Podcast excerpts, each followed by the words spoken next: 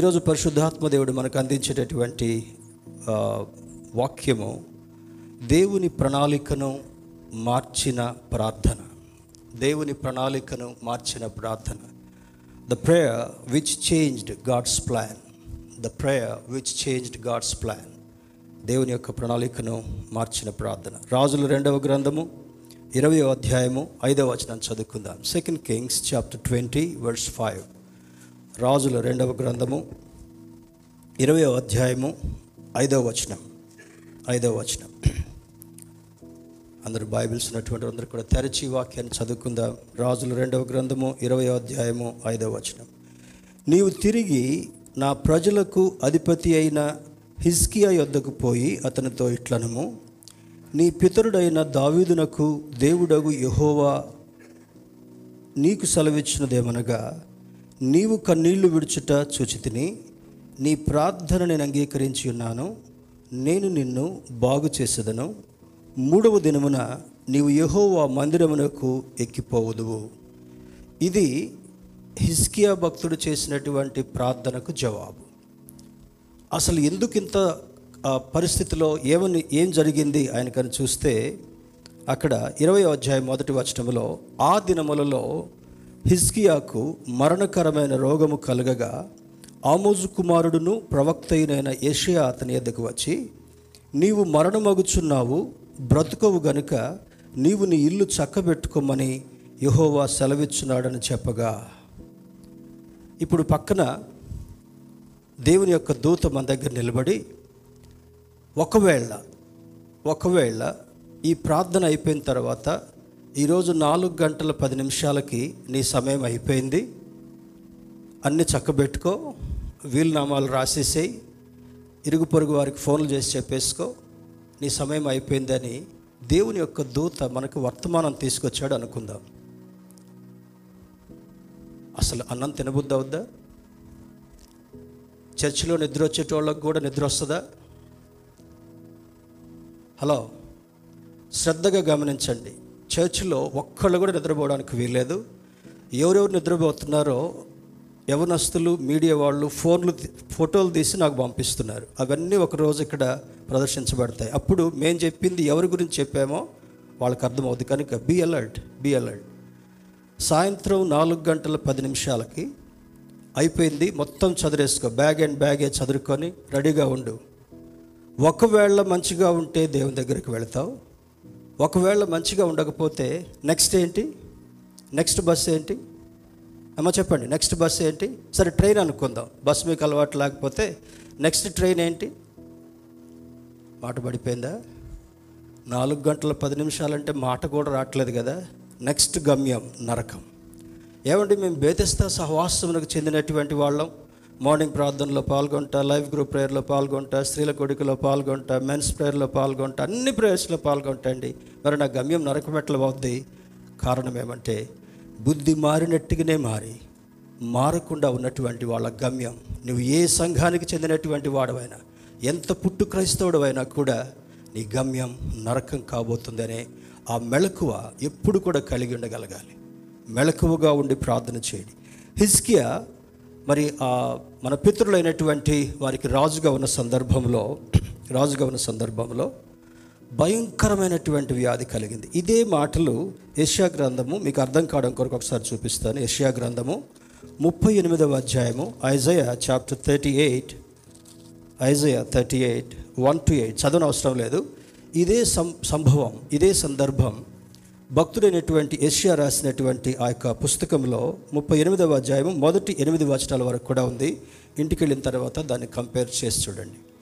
బైబిల్లో రెండు భాగాలుగా రెండు విధాలుగా రెండు ప్రాంతాల్లో రాయడానికి అర్థం ఏమంటే కొన్ని సాధారణమైనటువంటి మాటలు కొన్ని ఉపమానాలతో కూడినటువంటి మాటలు కొన్ని కథల రూపంలో చెప్పి అర్థమయ్యేటట్టుగా ఎగ్జాంపుల్స్ చెప్పినటువంటి మాటలు కొన్ని బైబిల్ సొసైటీ వాళ్ళు ప్రింట్ చేసినటువంటి కొన్ని బైబిల్స్లో ఎర్రక్షరాలతోటి కొన్ని బైబిల్స్ ఉంటాయి. అది అర్థం ఏంటంటే ఏసయ్య నోటు నుండి వచ్చిన మాటని వెర్బాటిమ్ అంటే దాన్ని ఉన్నది ఉన్నట్టుగా రాసినటువంటి మాటలు అవి.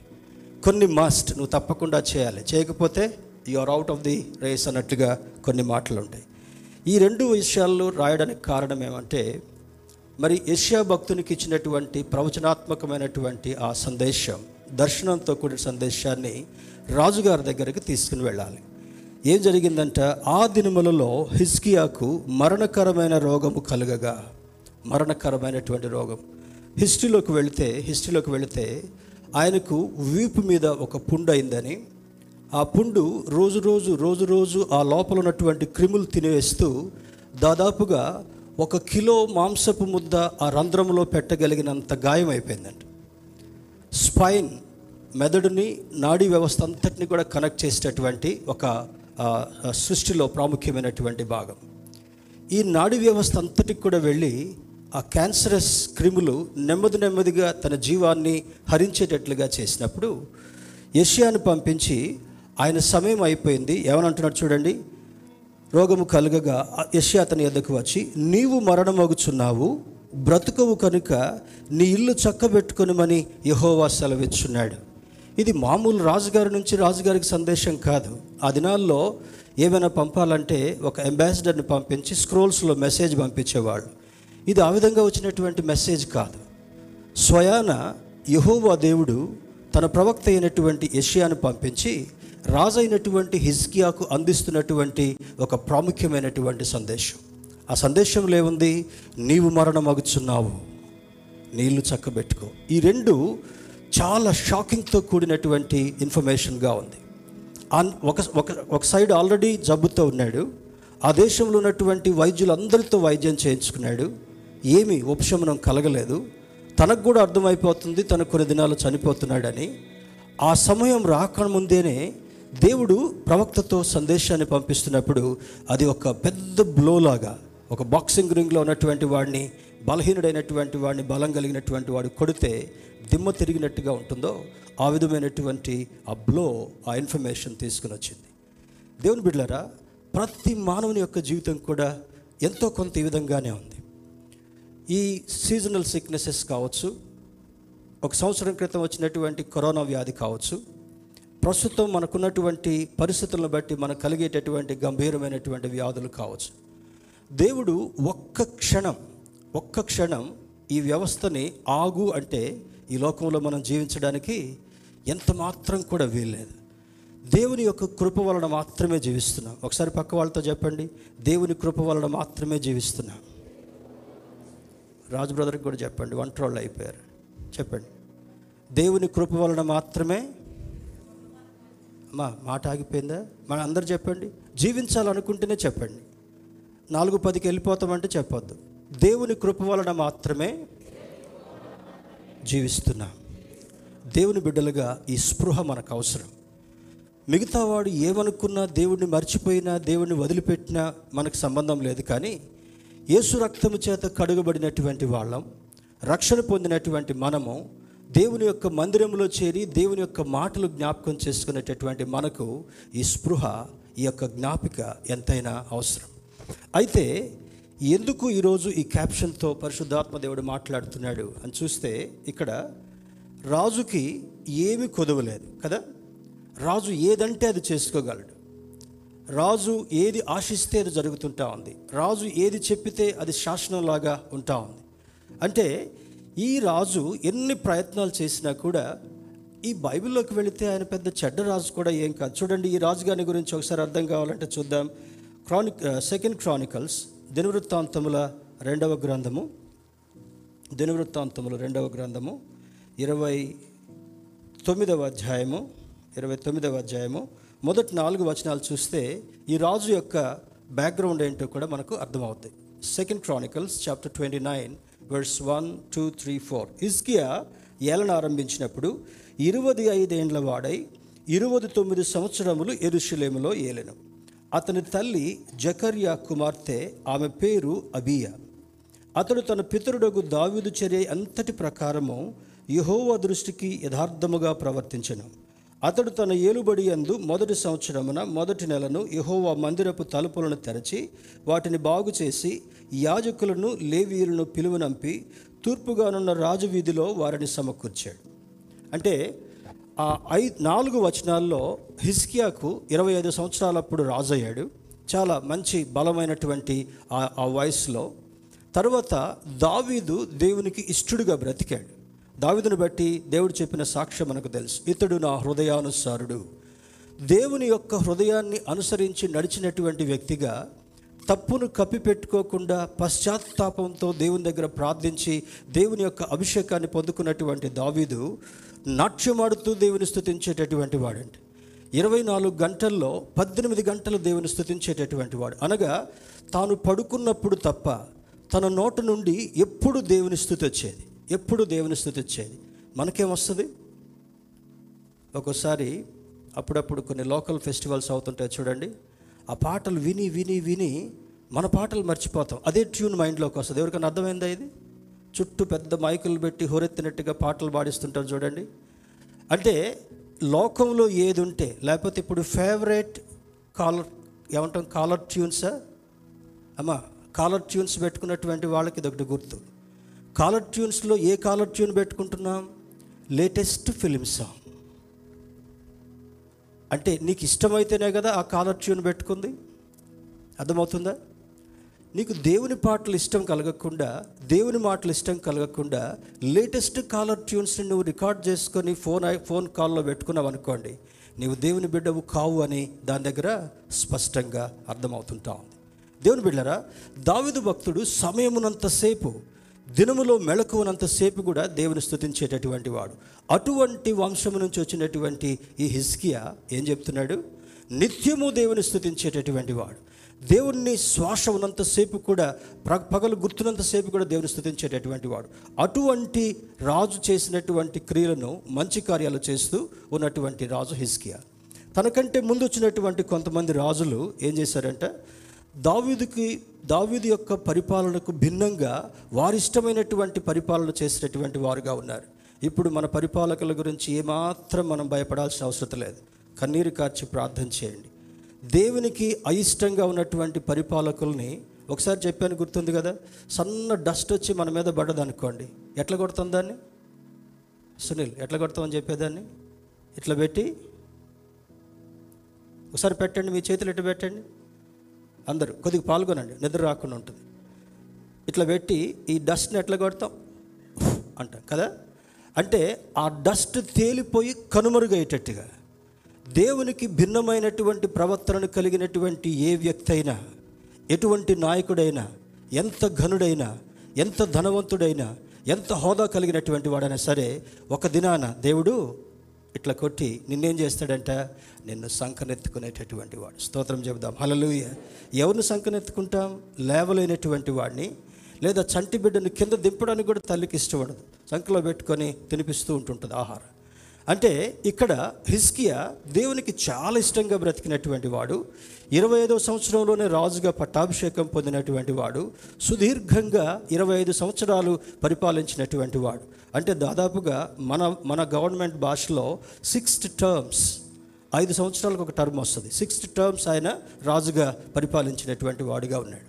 అంటే ఇంత గొప్ప వ్యక్తికి అంత భయంకరమైనటువంటి జబ్బు రావడానికి కారణం ఏంటి?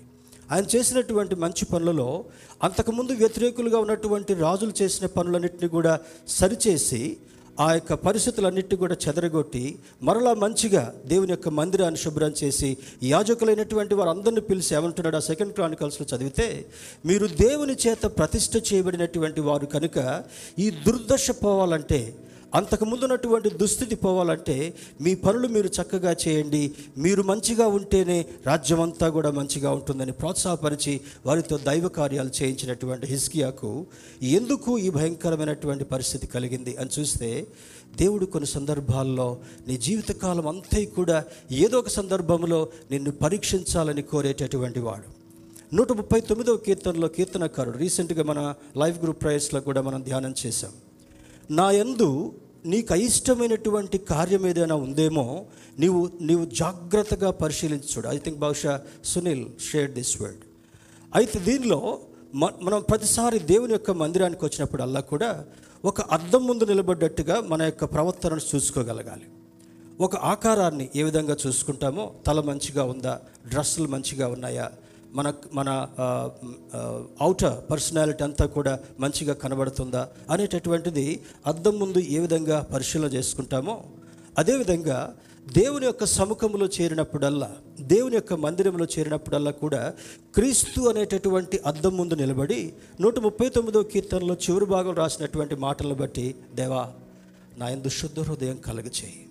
నీకు అయిష్టమైనటువంటి ఏ క్రియ కార్యం ఉన్నప్పటికీ కూడా దాన్ని సరిచేసి దాన్ని నాకు అర్థమయ్యేటట్లుగా చెప్పి నా బ్రతుకును నేను సరిపెట్టుకొని సరి సరిచేసుకునేటటువంటి కృప ఇవ్వమని ప్రార్థన చేయాలి. ఆ తర్వాతనే నీవు అడిగేటటువంటి మనవులకి జవాబు దొరుకుతుందని దేవుని బిడ్డగా మనకు అర్థం కావాలి. ఇక్కడ ఆ విధంగా ఆ సందేశం తీసుకుని వచ్చిన వెంటనే హిస్కియా చాలా చాలా వేదనతో ఉన్నాడు. ఇంగ్లీష్ వర్షన్ కూడా ఒకసారి చూద్దాం. This is what the Lord, the God of your father David says I have heard your prayer and seen your tears. I will heal you on the third day from now. You will go up to the temple of the Lord.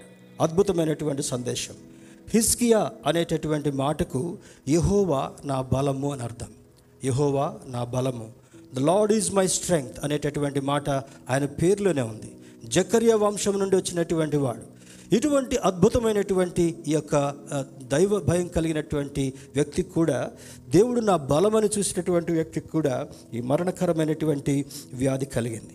మరి this is the tearful prayer of the of the king Hezekiah which change the plan of God అంటే దీనిలో ఒక మూల మూలమైనటువంటి మాట మనం బాధతో ప్రార్థన చేసినప్పుడు వేదనతో ప్రార్థన చేసినప్పుడు పశ్చాత్తాపంతో కూడిన ప్రార్థన చేసినప్పుడు జెన్యున్ ప్రేయర్ అనగా నీతి నిజాయితీతో కూడా చేసినటువంటి ప్రార్థనను బట్టి దేవుడు ఏం చేస్తాడంటే? ఆయన ప్రణాళికను సహితము మార్చుకోవడానికి ఇష్టపడేటటువంటి దేవుడు. స్తోత్రం చెబుదాం. హలలుయ ప్రతి ఒక్కరి జీవితంలో దేవుడు ఒక చక్కని బ్లూ ప్రింట్ లాంటి ప్లాన్ పెట్టాడంట. తల్లి గర్భములో రూపింపబడక ముందే నీ దినముల పరిమాణం ఎంతో ఆయన ఎరిగినటువంటి వాడు. అనగా ఎంత ఎన్ని దినాలు మనం జీవిస్తాం?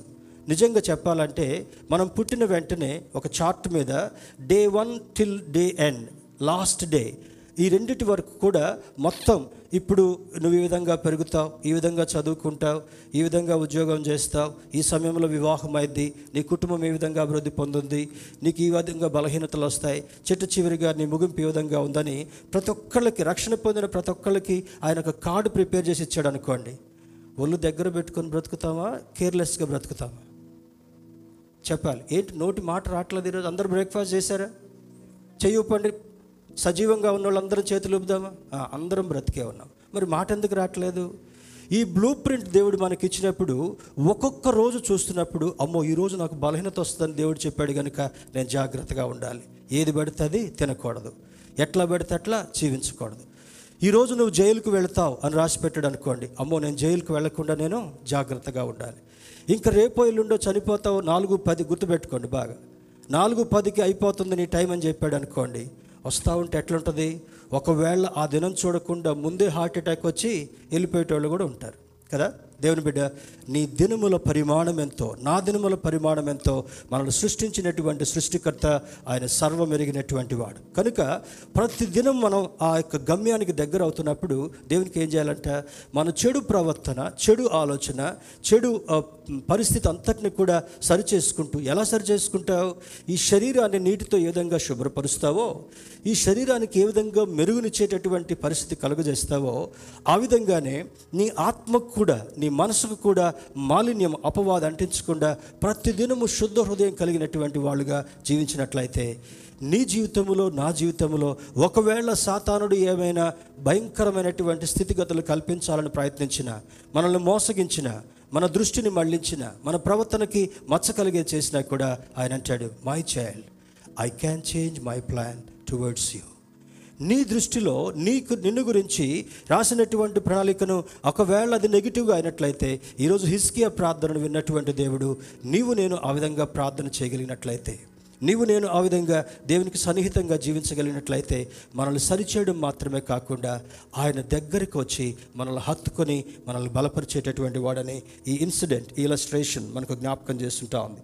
Both the books mention that king Hezekiah got a severe sickness ఈ రెండు దాంట్లో కూడా హిస్టరీలో ఇంకొక చోట ఏమైనా రాయబడిందంటే ఆయనకు వచ్చినటువంటి వ్యాధి ఇంతకుముందు సెవెంటీ సెవెంటీస్లో ఎప్పుడో కలరా వ్యాధి వచ్చిందంట.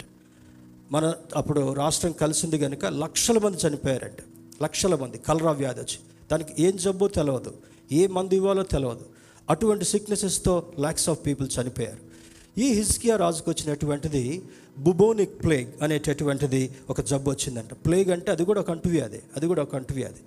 ద్వీపు మీద పుండు అది ఎందుకంటే ఈ ఈ మిగిలిన పోర్షన్స్లోకి వెళ్ళినప్పుడు ఆయన ఒక అంజూరపు పండ్ల ముద్దను తీసుకొచ్చి ఆ ముద్దని ఆ గాయంలో పెట్టి పైన కట్లు కట్టేస్తారంట. ఆ క్రిములకి తన శరీరాన్ని తినేది బదులుగా అంజూరపులో ఉన్నటువంటి మాధుర్యాన్ని అవి తింటూ వాటి అటెన్షన్ని డైవర్ట్ చేసి ఆయన శరీరాన్ని తినకుండా ఆ అంజూరపు ముద్ద help చేసేదంట. This is another point of thinking ఏది ఏమైనప్పటికీ కూడా మరణకరమైనటువంటి వ్యాధి హిజ్కియా కలిగిన తర్వాత ఎన్ని వైద్యాలు చేయించుకున్నా ఆ వైద్యాలు సరిపడలేదు కనుక చిట్టు చివరిగా ఈ సందేశం రాగానే ఏం చేస్తున్నాడో చూద్దాం. రెండవ వచనం. అతడు తన ముఖము గోడ తట్టు తిప్పుకొని ఏం చేశాడంట? ముఖాన్ని? ఇంతవరకు ముఖం ఎటుంది? ఎటు చూస్తే అటే ఉంది. అంతే కదా? మన ముఖం ఎటు ఉంటుంది?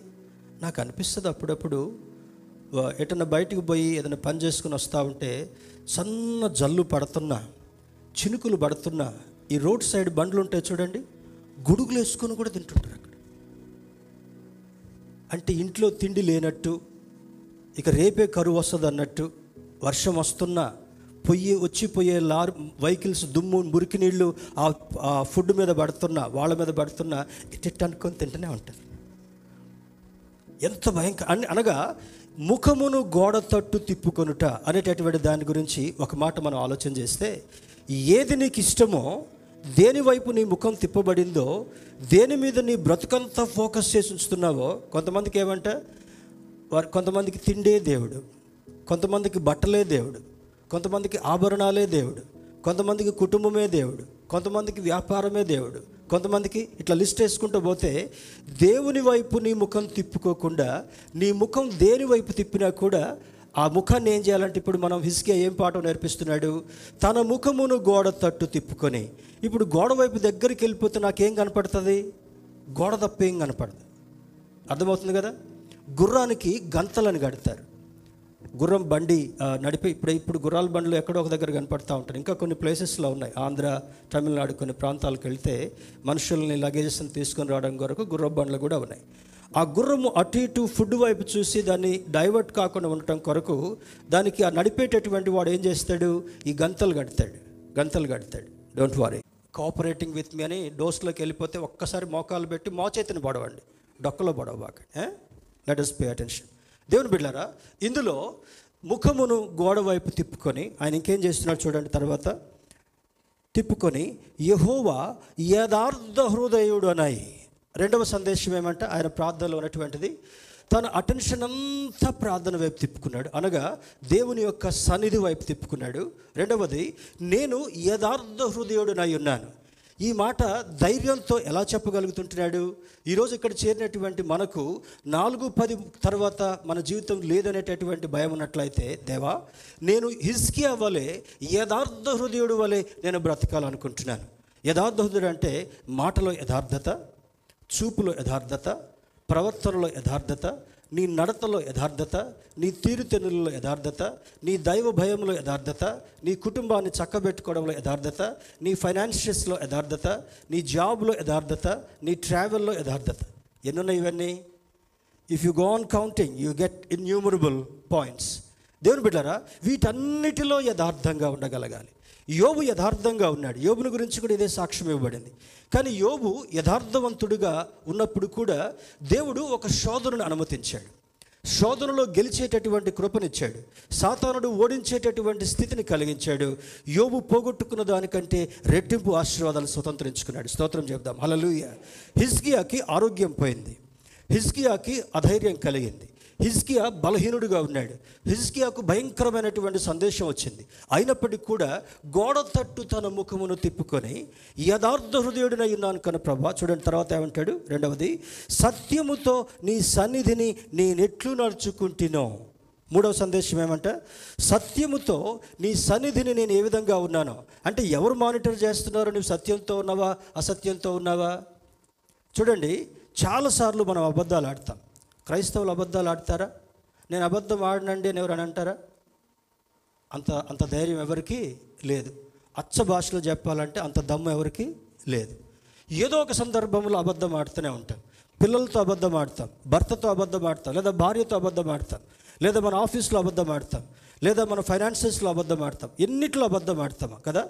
అన్నిటిలో అబద్ధం ఆడిన అబద్ధం ఆడకపోయినా కూడా మన సోమవారం ఏమైనా నేర్చుకున్నారా? సోమవారం ఏం జరిగింది? జ్ఞాపకార్థ కూడిక. ఏమ్మా ఏం జరిగింది మన సోమవారం? ఫ్యామిలీ కాన్ఫరెన్స్ ఫ్యామిలీ కాన్ఫరెన్స్లో ఏం నేర్చుకున్నాం? నేర్చుకోవాల్సిన విషయాలే నేర్చుకున్నాం. చాలామంది చెప్పని విషయాలు నేర్చుకున్నాం. సోమవారం నుంచి ఈరోజు ఆదివారం వరకు ఏం తప్పు చేయలేదా మనం? ధైర్యం ఉందా చెప్పడానికి? One two three four five six seven eight nine ten ఎన్ని జరిగి ఉంటాయి ఐదు రోజుల్లోనే. అర్థమవుతుందా? దేవుని బిడ్డారా దేవుని యొక్క సముఖంలో చేరినటువంటి మనము హిస్కియా మొట్టమొదట ఏమంటున్నాడు? గోడ తట్టు తన ముఖమును తిప్పుకొని దేవా నేను యథార్థవంతుడిని ఏ విధంగా జీవించానో నువ్వు చూసావు కదా? సత్యవర్తనుడుగా ఏ విధంగా ప్రవర్తించానో నువ్వు చూసావు కదా? అని చెప్తూ నీ దృష్టికి అనుకూలముగా సమస్తమును నేనెట్టు జరిగించి తినో. ఏం చేశాడంటే దేవుని దృష్టికి? సమస్తము. ఒకసారి పక్క వాళ్ళతో చెప్పండి. హిస్కియా దేవుని దృష్టికి సమస్తము అనుకూలంగా జరిగించాడు. ఇంటికి పోయినాక మనం లెక్కేసుకుందాం. అక్కలు లెక్కేసుకోండి అన్నలు లెక్కేసుకోండి. ఏమి లెక్కేసుకుంటాం? ఎన్ని సమస్తము అనుకూలంగా దేవునికి జరిగిస్తున్నాం? Lesson number three lesson number four సమస్తమును అనుకూలముగా నేను ఎట్లు జరిగించుతున్నాం కృపతో జ్ఞాపకం చేసుకొని హిజ్కియా కన్నీళ్ళు విడుచుచు యహోవాను ప్రార్థించను. దేవుని ప్రణాళికను ఎందుకు ఎలా హిజ్కియా ప్రార్థన మార్చగలిగింది అంటే నాలుగు అద్భుతమైనటువంటి పాఠ్యాంశాలు దాంట్లో ఉన్నాయి. మొట్టమొదటిది గోడ తట్టు తిప్పుకున్నాడు. అనగా తన అటెన్షన్ అంతటిని కూడా ఇక నాకు అన్నం వద్దు నాకు ఇక నీళ్ళు వద్దు ఎలాగ చచ్చిపెట్టడానికి నాకు ఇంకా బిర్యానీ ఎందుకు? కానీ మనోళ్ళు ఏం చేస్తారు? అమ్మాయి అమ్మాయి నాలుగు పదికి వెళ్ళిపోతానని నాకు సందేశం వచ్చింది. ప్యారడైజ్ బిర్యానీ కొంచెం ఉన్నాం ఇంకక్కడ కొంచెం పాయసం చేసి పెట్టవా అనే బతుకులు కూడా ఉంటాయి. చిట్ట చివరికి మింగలేకపోయినా చెట్టు చివరికి తినలేకపోయినా ఏం చేస్తాం పెదివిట్టని వస్తారా లేరా అమ్మా ఏమో చెట్టు చివరికి ఇది ఆశ కొద్దిగా సేమ్యాన తింటే తీపి తీపిగా చచ్చిపోత పోతాడేమో అనేటటువంటి అర్థం. కానీ దేవుని బిడ్డారా యథార్థవంతుడు గోడ తట్టు తిప్పుకున్నాడు యథార్థవంతంగా ప్రవర్తించానని దేవుని ఎదుట బాహట్టంగా ధైర్యంతో చెప్పగలుగుతున్నాడు. మూడవది మూడవది ఏమంటున్నాడు? సత్యముతో నీ సన్నిధిని నేను ఎట్లు నడుచుకుంటున్నావు? దేవుడు బిడ్డారా క్రైస్తవులుగా బాప్తిస్మం తీసుకుంటే మాత్రం సరిపోలే. క్రైస్తవులుగా చర్చికి వస్తే మాత్రం సరిపోలే. క్రైస్తవులుగా ఆయా ప్రార్థనలో ఉంటే మాత్రం సరిపోలే. సత్యముతో నీ సన్నిధిని నేను ఎట్లు ఉంటున్నానో జ్ఞాపకం చేసుకో. అని ధైర్యంగా దేవునికి చెప్పగలిగేటటువంటి హోదా మనకుందా అనేటటువంటిది ఈ ప్రార్థన ద్వారా నేర్చుకోవాలి. తర్వాత అంటాడు చేస్తున్నాం కృపతో జ్ఞాపకం చేసుకో. కృపతో జ్ఞాపకం చేసుకో. మనమేమంటాం? అయ్యా ఎప్పుడు అప్పులు తీరుస్తావయ్యా? అయ్యా కొత్త అప్పు ఎప్పుడు ఇస్తావయ్యా? ప్రార్థన ఎట్లుంది ఇది? బ్రదర్ షౌరి బ్రదర్ కొత్త ఈ అప్పు తీరలే ఇంకా. ఈ అప్పు తీర్చడం కొరకు ఏం ప్రార్థన చేస్తాం మనం? అయ్యా కొత్త అప్పు ఎప్పుడు ఇస్తావయ్యా? సో దట్ పాత అప్పు తీర్చి మళ్ళీ కొత్త అప్పు మళ్ళీ కొత్త అప్పు కోసం అని ప్రార్థన చేస్తాం నెక్స్ట్ ఇయర్ అయ్యా ఈ అప్పు ఇంకా ఎక్కువైపోయింది కనుక ఈ అప్పు తీర్చడం కొరకు నీ కృపతో జ్ఞాపకం చేసుకో. This is not the prayer Hezekiah prayer మనం ఒకసారి వాక్య ధ్యానం చేసుకునేటప్పుడు అది కొంచెం తేలికగా నవ్వులాటగా ఉంటుంది కానీ there is a serious message in that message దేవుని బిళ్ళారా హిస్కి ఆ వేదనతో ప్రార్థన చేసినప్పుడు నాలుగే నాలుగు అంశాలు చేసినటువంటి ప్రార్థన. ఇందాక దినవృత్తాంతముల గ్రంథంలో ఏమి నేర్చుకున్నాం? నిజంగానే ఇరవై ఐదు సంవత్సరం వరకు రాజయ్యాడు. ఎందుకు రాజయ్యాడు? దేవుని యొక్క ఎన్నిక హిస్కియాను రాజుగా చేయటం కొరకు ఉంది. దావిదును రాజుగా చేయటం కొరకు దేవుని యొక్క ఎన్నిక ఉంది. హిస్కియాను రాజుగా చేయటం కొరకు దేవుని యొక్క ఎన్నిక ఉంది. యోసేపుని ఐగుప్తు యొక్క దేశానికి ప్రధానిగా మార్చడం కొరకు బానిసత్వంతో అమ్మబడినటువంటి వాడు త్రోయబడినటువంటి వాడు తృణీకరించబడినటువంటి వాడు అంత హోదాకి ఎక్కడానికి దేవుని యొక్క ప్రణాళిక యోసేపు జీవితంలో ఉంది. నీ జీవితంలో నా జీవితంలో కూడా దేవుని యొక్క గొప్ప ప్రణాళిక ఉంది కానీ చాలా సందర్భాల్లో మన ప్రణాళికను మనమే కాల రాసుకుంటూ ఉంటుంటాం. కాలు రాయటం అంటే తెలుసు కదా? కాలు రాయటం అంటే? ఎంతమందికి అర్థమైంది కాలు రాయటం అంటే? కొంచెం పెద్దవాళ్ళు చెప్పండి. నోవా బ్రదర్కి చేయెత్తాడు. కాలు రాయటం అంటే వెళ్ళేటప్పుడు ఏదో తొక్కుతాం. దానికి ఒక పెద్ద సామెత కూడా ఉంది. అడుసు తొక్క నేల కాలు కడుగ నేల. కొత్త షూస్ వేసుకున్నావు మంచి షూస్ వేసుకున్న తర్వాత దిక్కులు చూస్తూ ఏదో అపరిశుభ్రమైనటువంటి దాన్ని తొక్కావు ఇప్పుడు ఆ షూకు ఉన్నటువంటి మురికి ఎట్లా పోవాలి? దాన్ని గోడకేసో అప్పుడప్పుడు గుర్రాలు కాళ్ళు ఇట్లా ఇట్లా ఇట్లా అంటూ ఉంటాయి. దాన్ని రాసిన తర్వాత శుభ్రంగా ఆ షూ కాదు. దాన్ని కడిగితేనే ఆ షూ శుభ్రం అవుతుంటా ఉంది.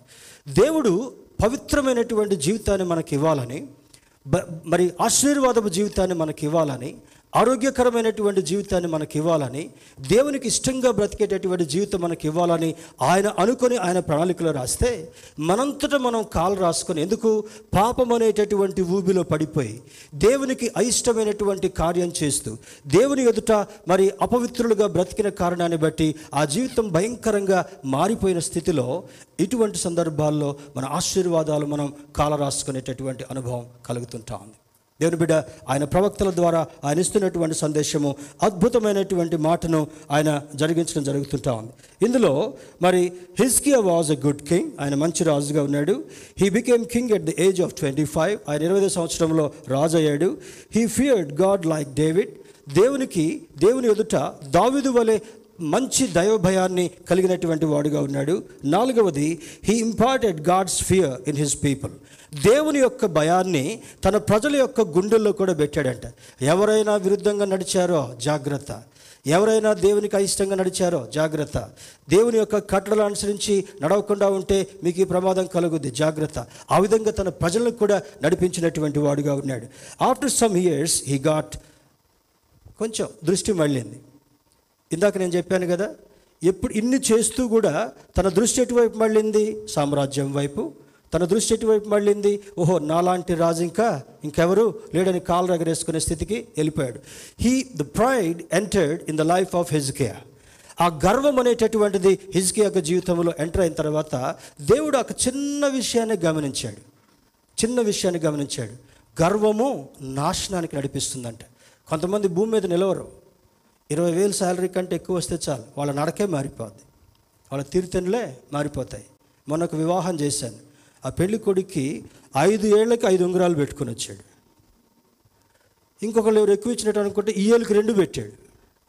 అమ్మ పాస్టర్ గారు ఏంటి ఇంత సీరియస్ కౌంట్ చేశారనుకున్నారా ఐఎమ్ స్కీన్ అబ్జర్వ్ ఒక ఆఫ్టర్ ఆల్ ఒక మనిషిని నేను ఇట్లా క్లీన్గా అబ్జర్వ్ చేస్తే దేవుడు ఎంత క్లీన్గా అబ్జర్వ్ చేయాలి? అర్థమవుతుందా? ఒకవేళ ఈ చేతికి ఇట్టబోయినా అని అనుకుందాం. ఈ చేతికి కూడా పెట్టుకున్నాడు.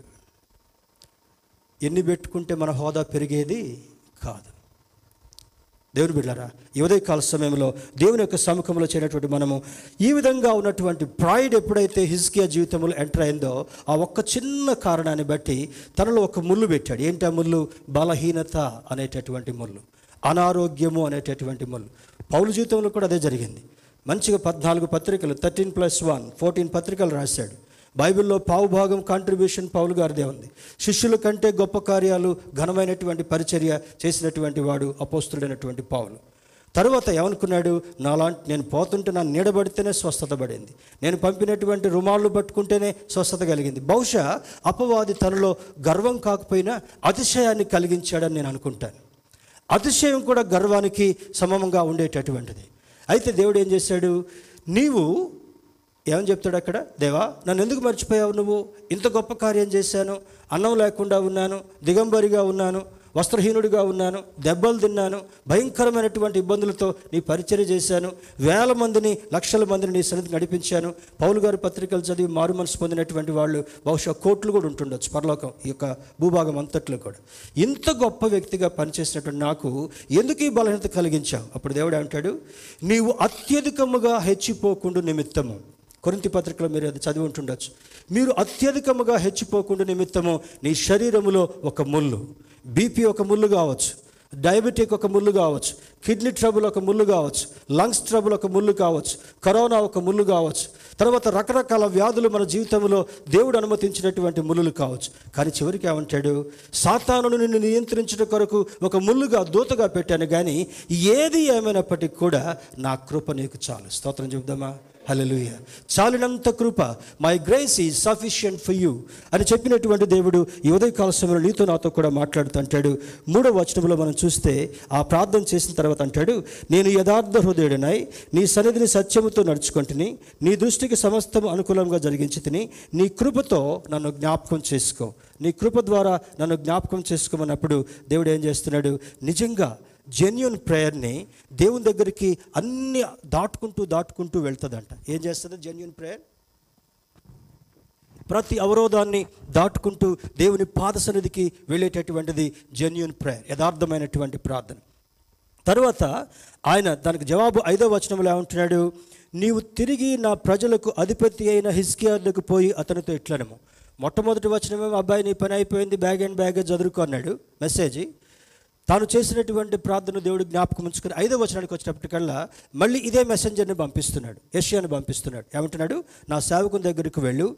నీ పితరుడైన దావీదునకు దేవుడు యహోవా నీకు సెలవిచ్చినదేమనగా నీవు కన్నీళ్ళు విడుచుట చూచితిని. ఎలా ప్రార్థన చేయాలో ప్రార్థనకు జవాబు ఎట్లా తెచ్చుకోవాలో మన మనసుని ఎట్లా ఆల్టర్ చేసుకోవాలో ఆయన చేసినటువంటి నాలుగు క్రియలను మనం కూడా మన జీవితంలోకి అన్వయించుకున్నప్పుడు మన జీవితంలో ఎదురయ్యేటటువంటి ఎదురు దెబ్బలన్నింటినీ కూడా దేవుని యొక్క ప్రణాళికను సరి చేసుకుని ఆశీర్వాదంగా దాన్ని ఎలా మారుస్తాడో చూస్తే చూడండి ఐదు నీవు కన్నీళ్ళు విడిచిన చూచితిని నీ ప్రార్థన నేను అంగీకరించినాను నేను నిన్ను బాగు చేసేదను. మొట్టమొదటి స్టెప్.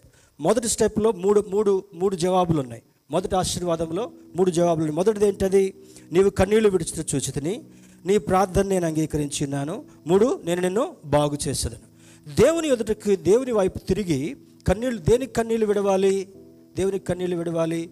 పుట్టింటికి వెళ్ళటం కొరకు కన్నీళ్ళు విడవాలి. బర్త్డే కొరకు ఒక మంచి పదివేల గిఫ్ట్కి కన్నీళ్ళు విడవాలి. మూడవది ఏది చెప్తే అది వినటానికి కొరకు కన్నీళ్ళు విడవాలి. ఇంత అమ్మా ఈ కన్నీళ్ళేనా ప్రైజ్ లాడ్ ఏం కన్నీళ్ళు అంటే ఈ కన్నీళ్ళు కాదు దేవుడు చెప్పేది.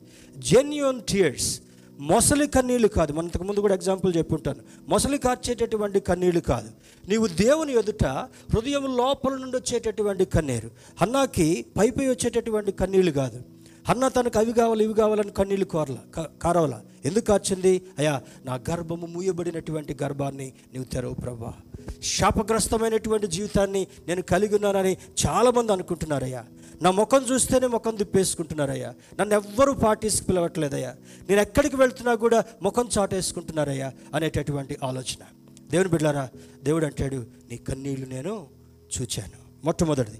రెండవది అంటాడు చూడండి ఇంకా నీవు యహోవా మన్ మూడవ దినమున నీవు యహోవా మందిరమునకు ఎక్కిపోవుదువు. మందిరానికి ఎందుకు అంటున్నాడు? మందిరానికి ఎందుకు ఎక్కిపోవాలి? ఇంట్లో లుంగి కట్టుకొని ఎందుకు ఆన్లైన్ చూసుకోకూడదు? కరోనా అప్పుడంటే ఆన్లైన్ చూసుకున్నాం. గడ్డం చేసుకోకపోయినా రంగులు వేసుకోకపోయినా